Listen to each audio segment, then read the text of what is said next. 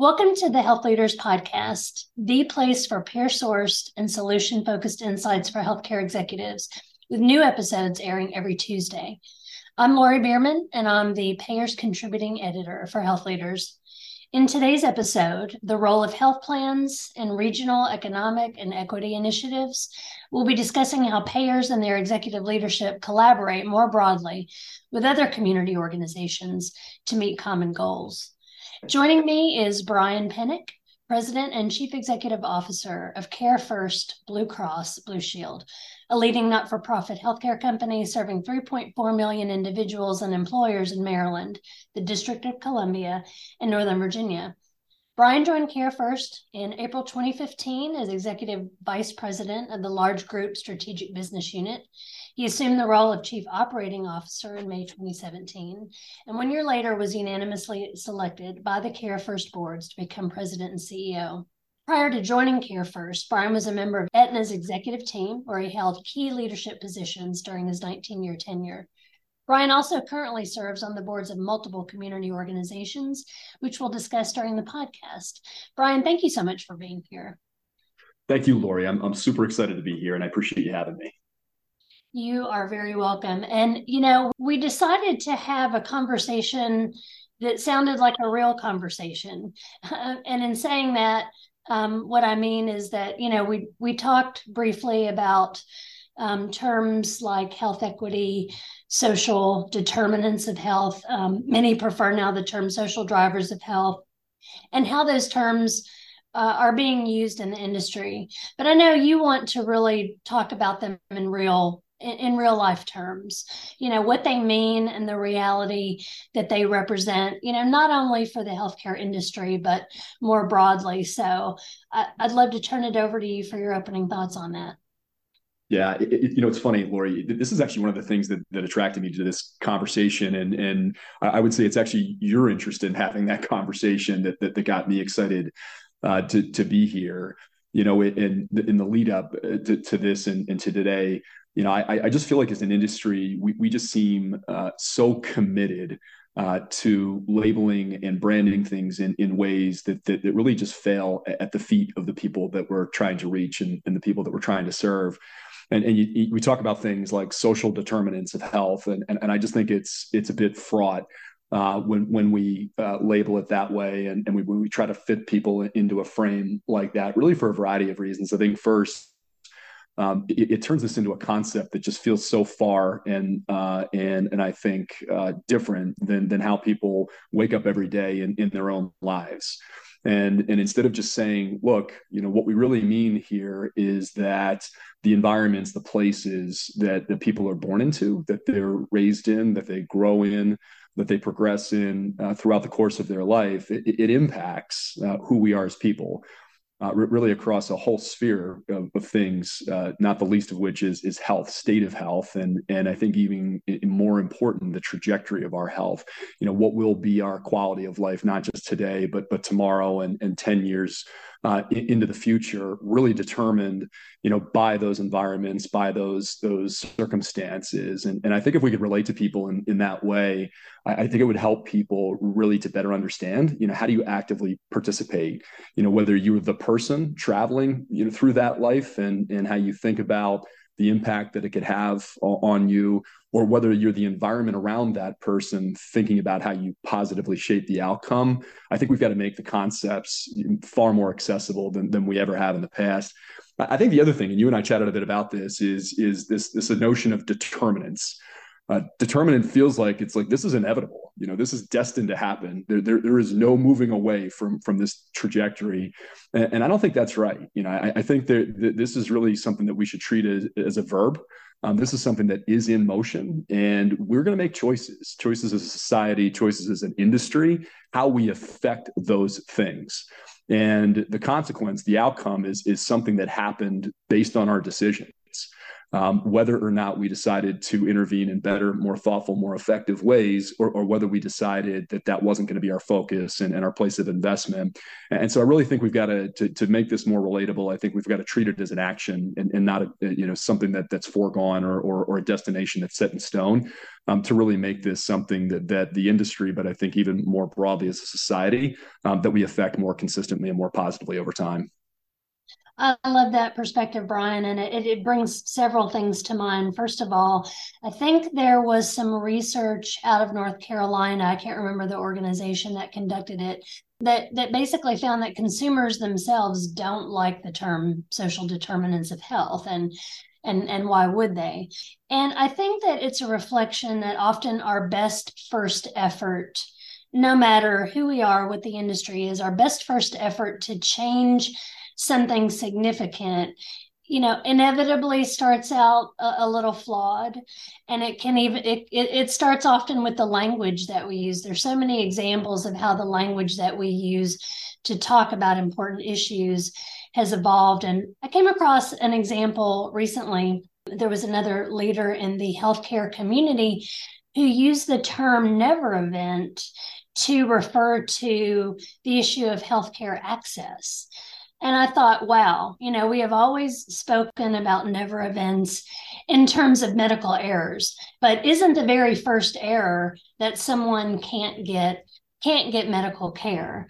Um, I'll just I'll pause there um, to get your to get your insights on that, Brian. Yeah, I, w- I would say another thing that I've become, uh, you know, probably with, with, time, uh, more dubious of is is anytime we, we say never or always. Uh, you know, I, I, I feel like they're they're limiting, and uh, and and so often we're we're proven wrong that when we say something is never or something is, always. Um, so I think we've got to be careful about that and, and, and not be limited by our, our history in, in healthcare and and uh, and how we've thought about things historically in in determining you know what's possible as, we move into the future.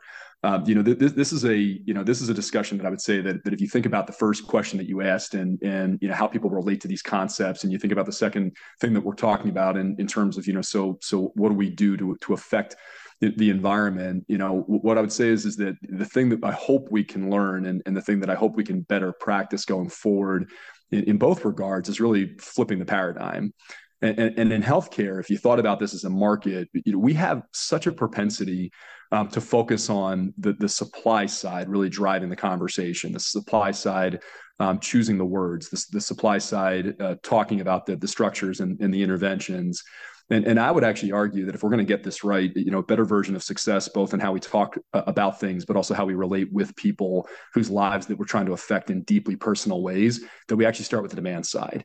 And, and if we can invest in a, a better understanding of the reality of what's happening uh, in individual and community circumstances, and really understand from their perspective uh, what's important and you know how they relate uh, to health and health concepts, how do they relate to an environment, environment concepts, um, that, that actually creates a better version of, of intervention and I think a better connection with, with people that's more meaningful, uh, but, but also more effective and, and, more consistent, more durable outcomes.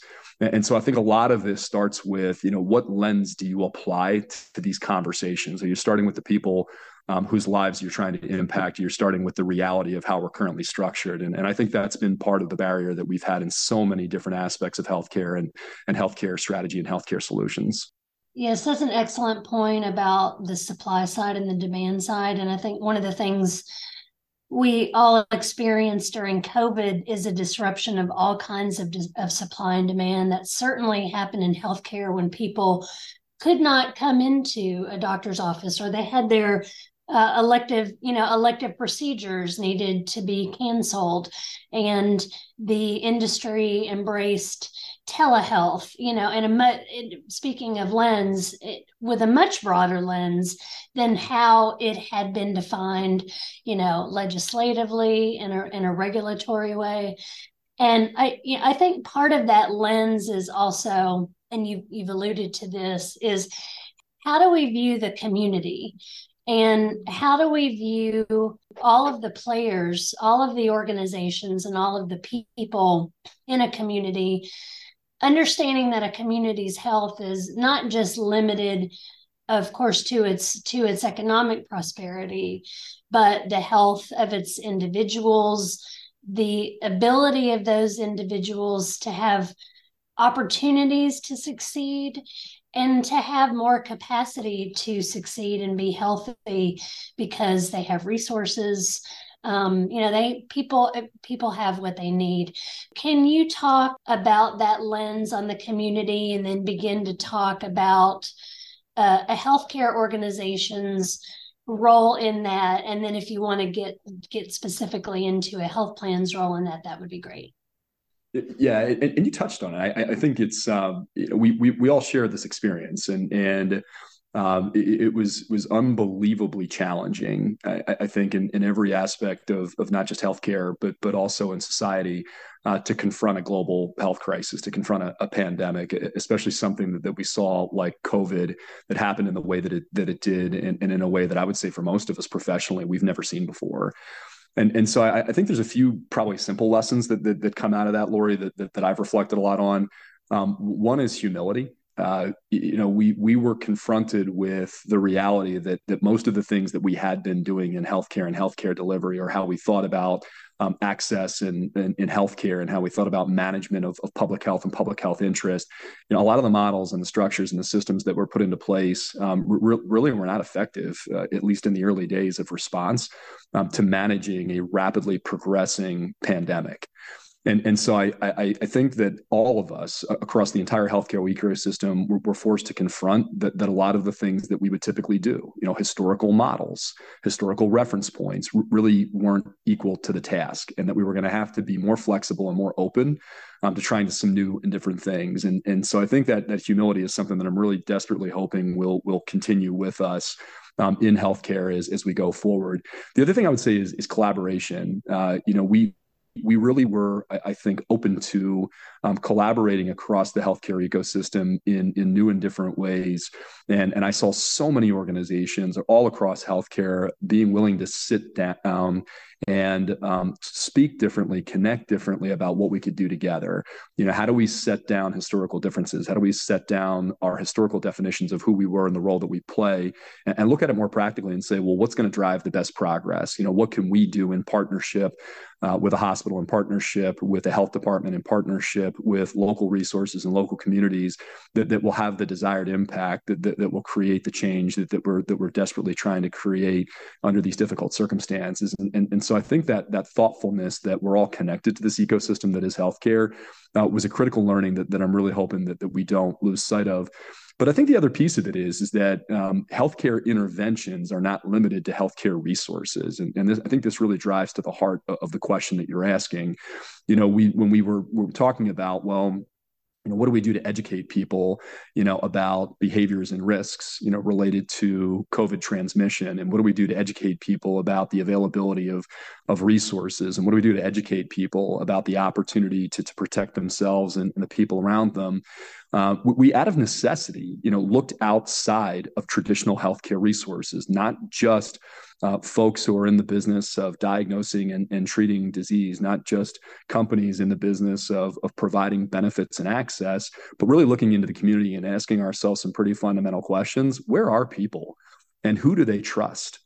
and how do we take those trusting relationships that, that are that are close to the people that we're trying to reach and deploy them uh, in a more intentional and, and impactful way and, and what worked uh, in those difficult times, what worked out of necessity uh, during a pandemic, um, is honestly more often than not what works uh, when we're trying to reach people when we talk about uh, social and environmental circumstances, when we talk about the trajectory of health and, and the impact of health, when we're talking about interventions, you know, for chronic diseases that we live with each and every day in our communities, like like diabetes and and so I think there's a there's a level of of thoughtfulness um, and personalization that so often gets missed in trying to deliver a healthcare system.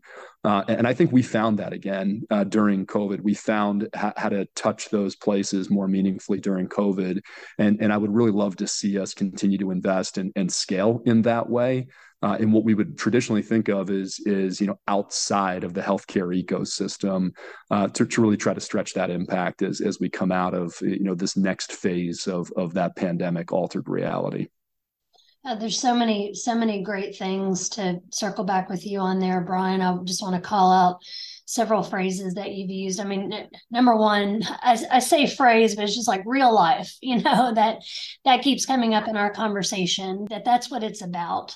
Um, and related to that, I really loved what you said about healthcare dimensions not being limited to healthcare resources, the ability to look to look i think you know what we're kind of talking about is looking looking inside and looking outside um, which touches on the different you know the personal and professional dimensions of how we are and how we interact and contribute to and and and our receive gifts from our community. So you named and an, uh, several examples of the organizations in communities that play an important role you know departments of health local um, local community based organizations. Can you talk about that network a little bit more? And then with that, we would transition into the different. I know you serve on a number of boards in the community, and I would love to talk about the intersection of of those roles as you know you as an individual and and you as a CEO. I would guess you don't compartmentalize them that way. So feel free to make that question better for sure. Yeah, I, I love the question, and, and we we actually talk about this a lot at, at the company. Um, I, you know, for me personally, I I really can't separate the two, and and and I think that that's that's partially um, you know, just the way I think about it personally. And it's partially just the reality, right? Uh, regardless of where I am uh, in the community, just given the, the role that the CareFirst plays um, in, in the city, in the state, in the region, uh, you know, th- there isn't a moment in my life where, where, I'm not the CEO of CareFirst. And, and, and so I think about that as a, as a really important responsibility and uh, how the way I show up, uh, whether it's personally or professionally, you know, reflects on on who we are as an organization and and the impact that that we want to have. And and it's a bit of a you know I, I think for a lot of folks that, that are leaders of organizations like ours, you know, it's it's just that it's that reality, you know, that there is no really no separating, you know, Brian uh, at, at home and, and Brian at work. Uh, and, and, so I, I, think that's that's uh, opened up more opportunities uh, than, than, anything else, and in, in terms of the way that we're able to extend our reach, uh, and, and, the way that I'm personally able to talk about why these things are important, right? Because people may traditionally look at CareFirst and say, "Hey, it's a health benefits company. You know, why are you personally committed to transportation in this region?" And, and, and I think uh, when you start to speak of it as is, yeah, you know, I, I am a representative of CareFirst, but but I work here and I live here and my family is growing up here, uh, and and so what's happening here, you know, uh, affects me not just professionally, but affects me in, in, personal ways. That the way that affects everybody that lives in this community, and I think when you can begin to break down some of those barriers and help people to see, um, you know, that that hard, you know, try try as we may in, in in some ways, you know, you really can't cleanly compartmentalize, you know, those those different realities. None of us can and and so you know I, I look at it and I say okay well if, if what we're talking about is you know really at, at its heart you know people and where people are and what exists around people th- that affects their current health and their future health um, th- then you need to really ask yourself the question well you know how does that impact uh, this person in this community versus that person in that community? And and and some of the things that, that we've talked about uh, when we get involved in in transportation initiatives and transportation strategy is you know well what does that look like in terms of quality of life you know if, if, we're trying to have a conversation with a person about the trajectory of their health and we're trying to get them interested in things that, that aren't immediately in front of them um, you know what might be on their shelf you know as a person you know that, that we need to clear um, to, to create the space uh, to, to get somebody interested in that discussion and, and I'll take transportation as an example. You know, so I'm sitting here today in, in Baltimore City, and if you live in the greater Baltimore region, uh, and you want to get to pretty much any job in this immediate region, uh, and you own a car, you're in luck. You can get there with one hour, no problem. Uh, if you're in this region and you want to get to any job in this region, if you want to connect who you are as a person to that opportunity and you're relying on public transportation, uh, you can only get to 9% of those opportunities. Wow. And, and, Nine percent, and and so you you look at that and you say to yourself, "Wow, you know, here we are as an industry trying to have a conversation with a person about why they should care about maintenance and management of a chronic condition like diabetes, and that person might be waking up every single day um, behind, you know, the rest of the people in the community uh, be, because they can't get to 91% of the opportunities that, that exist in, in this region um, in the same way. And, and you say to yourself, well, geez, well, what, what does that do practically? Right. I mean, because it's like, that's a big number. It's a huge delta. Then you start to think about it. It's like, well, I, I've got three young children. Um, I, you know, we're busy people. It's hard enough, you know, to to manage and, and make time for the things that we're committed to uh, personally and, and professionally to see each other and, and spend that time together.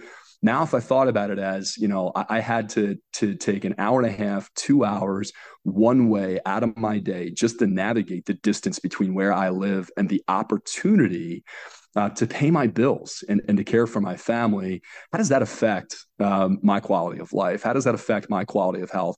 How does that affect the amount of space on my personal shelf to engage in caring for myself, both, both physically and, and, and mentally and, and emotionally? And, I think those are the kinds of things, uh, Lori, that that you know when you really start to dig in to how all of these things connect and and the impact that it has on human beings and where we really need to be invested uh, in terms of understanding circumstances and, and how we change those circumstances for the better. You know, those are the things that I think really hit home for folks to say, yeah, you know, we're not all starting uh, from a level playing field, and uh, and the things that we may need to imagine doing in healthcare uh, to try to affect a positive outcome have got to be so much broader than anything that we've invested in in the diagnosis and, and treatment of disease, which is really what the U.S. healthcare system, you know, has organized around, has spent a disproportionate amount um, of, of its investment on. That's fantastic, Brian. And I you you touched on another direction that I wanted to take us in, in addition to making a couple follow-up points, but the the limits that ingrained processes and just ingrained ways of thinking about things, the, the limits that those things impose. And of course, we've talked about how how much COVID changed. And you, you also talked about the level playing field. Well, you know, work from home was an option for many people, and it was not an option for many other people.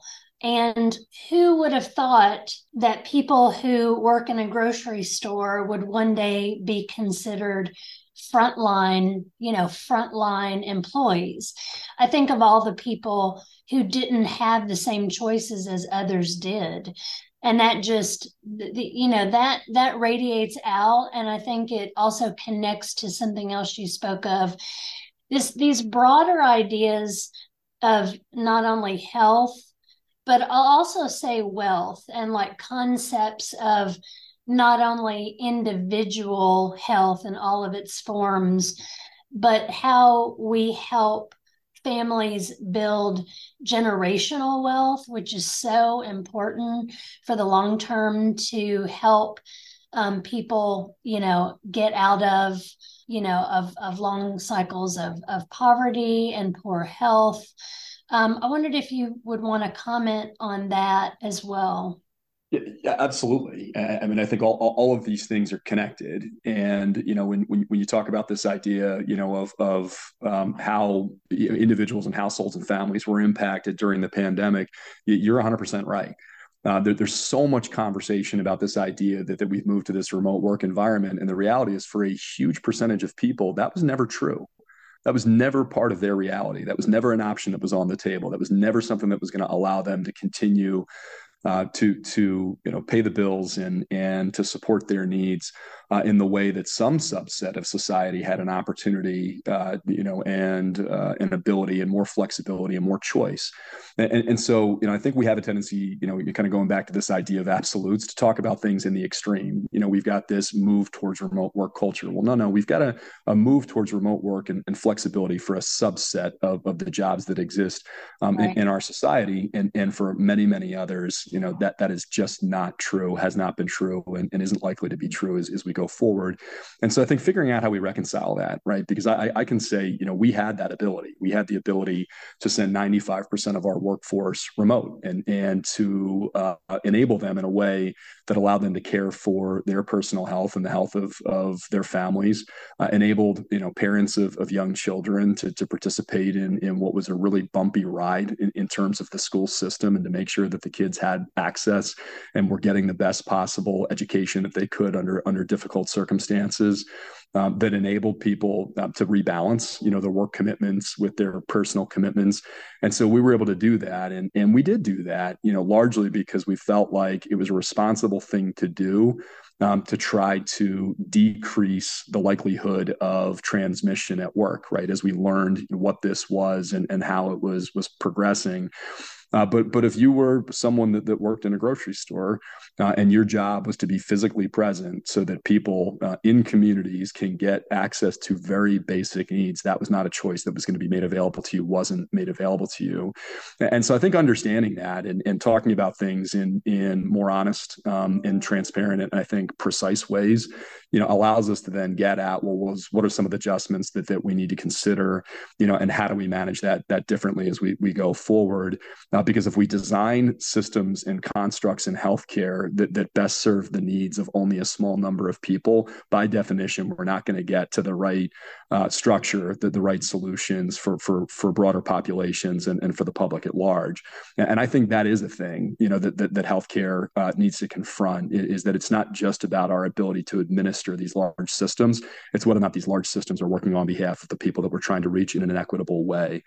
And, and so these are things that we look at. And, and, as, and as we tie that back to what's happening structurally in communities, you know, I'll, I'll go back uh, to transportation. You know, we're we're heavily invested in in a uh, multi-sector transportation initiative that, that is advocating for uh, investment in transportation infrastructure in, in this region, in the Mid-Atlantic region, from from really you know Richmond north to, to Baltimore and, and, and everything in between, and and we're going to continue to press that uh, at the legislative level. We're going to continue to, to talk to lo- local electeds. We're going to continue to work in the private sector around how do we secure funding and and what does public-private partnership look like uh, but then as organizations, I also think we need to take a step back and say, yes, let's do that. And that's likely going to take a decade or more um, to mature, right? That, that that those solutions, those options, you know, are critical to getting it right into the future, but they don't necessarily help people right now. And, and so as a company, what, we've said is, is that, you know, how do we break these things out and say, all right, let's plan for and advocate for the long term and make sure that we get this increasingly right structurally. And then in the near term, what are some things that we can do different right now that begin to change the trajectory of people's lives in local communities. And, and so if you, you were to say, all right, 9% of the jobs are, are available to you if you're relying on public transportation within one hour, you know, that is a huge barrier um, to your quality of life and, and to your state of health and to the opportunities that, that exist for you. And, and if it's going to take us 10 or more years uh, to, to get this transportation infrastructure really moving in a direction where it's firing on all cylinders, well, what can we do next? And, and when you start to look at it from that perspective, large institutions, anchor institutions like ours, I think start to solution differently. And, and the way that we've approached that is, well, you know what? We could probably bring the jobs closer to the communities. You know, we could work with local community resources. We could work with anchor institutions in local communities and bring high paying jobs that have an opportunity for growth and development for progression proximate to the people that we're trying to reach. And that's exactly what we're doing. Uh, that we are investing in a workforce pilots and programs in partnership with other large organizations and local institutions um, to really approach underserved communities with the mindset of uh, we have an opportunity that exists. The community can best determine how to deploy that opportunity. How do we better create those connections and, and decrease the dependency on a transportation infrastructure that just isn't equipped yet um, to serve people's needs. We look at that and say, you know, that that's what it looks like to participate um, more thoughtfully and, and, I think more effectively as an anchor institution in the community. Wow. Well, and and you know, talk about not compartmentalizing, you know, that we touched on earlier, not compartmentalizing personal and professional, not setting up an either or proposition of short term and long-term investment. You know it's really a both and scenario. And it's it's the kinds of investments that community driven organizations make are investments that will long outlive people who are in those roles. You know that's a that's a, a fantastic design and long-term thinking is is is hard for us to do as as humans in general. As a closing question we've touched on so many of the things that i'm about to ask you um, but wanted to ask you for additional thoughts. How have you seen that the role of the the health plan and its ceo has has changed over the past several years in terms of how the plan as a player and, and you as a leader are a player in the broader goals of a community, of a region, including those that extend beyond what we typically think of healthcare. And I think that will be a great place to close. I, I would say increasingly, I see healthcare pressing towards the convergence of uh, doing what's right and doing what's smart and and it would be a mistake to assume that everything that every organization and industry does is, is they focus on community is, is driven exclusively by by altruism it would be a mistake to think that uh, but but I would say those two things don't have to be mutually exclusive. Um, we're, we're, doing things, Lori, that we believe are right. Uh, but I would also say we're doing things that we think are smart. And, and what I mean by that is, is that I, I think healthcare is coming to the conclusion um, that the trajectory that we've been on is just not sustainable. Uh, we're a $23.3 trillion economy in the United States. 18.3% of that is healthcare spend. And, and I think that as we reflect on the amount of money that we're investing, right, the percentage of the economy that's being driven by this healthcare infrastructure that, that people in local communities are paying for and continue to tell us that they cannot afford, uh, that, that we have to reconcile that we're not getting the outcomes, the impact, the benefit based on the level of investment. And, and that's a smart thing to consider. That's a smart thing to measure. That's a smart thing to unpack and ask yourself, well, why? We're spending an incredible amount of money. Uh, why are we not seeing the state of health in this country improve? Why are we not seeing satisfaction in participating in the health system improve to the degree that we would want or need? And, and in most other parts of industry, we, would be maniacally focused on that, right? And, and we would we would work uh, to to improve that. I would say healthcare um, is seeing that convergence to say that there are some right things that we need to tackle. You know, the social consciousness of, of institutions and local communities is necessarily and appropriately heightened and I think increasing over time. Uh, and in healthcare, I think we're looking at it and saying to ourselves, geez, this is not a sustainable trajectory. You know, with that amount of expenditure, we, we should be doing a whole lot better in terms of the impact and the effect that we're having on, on people who rely on our services.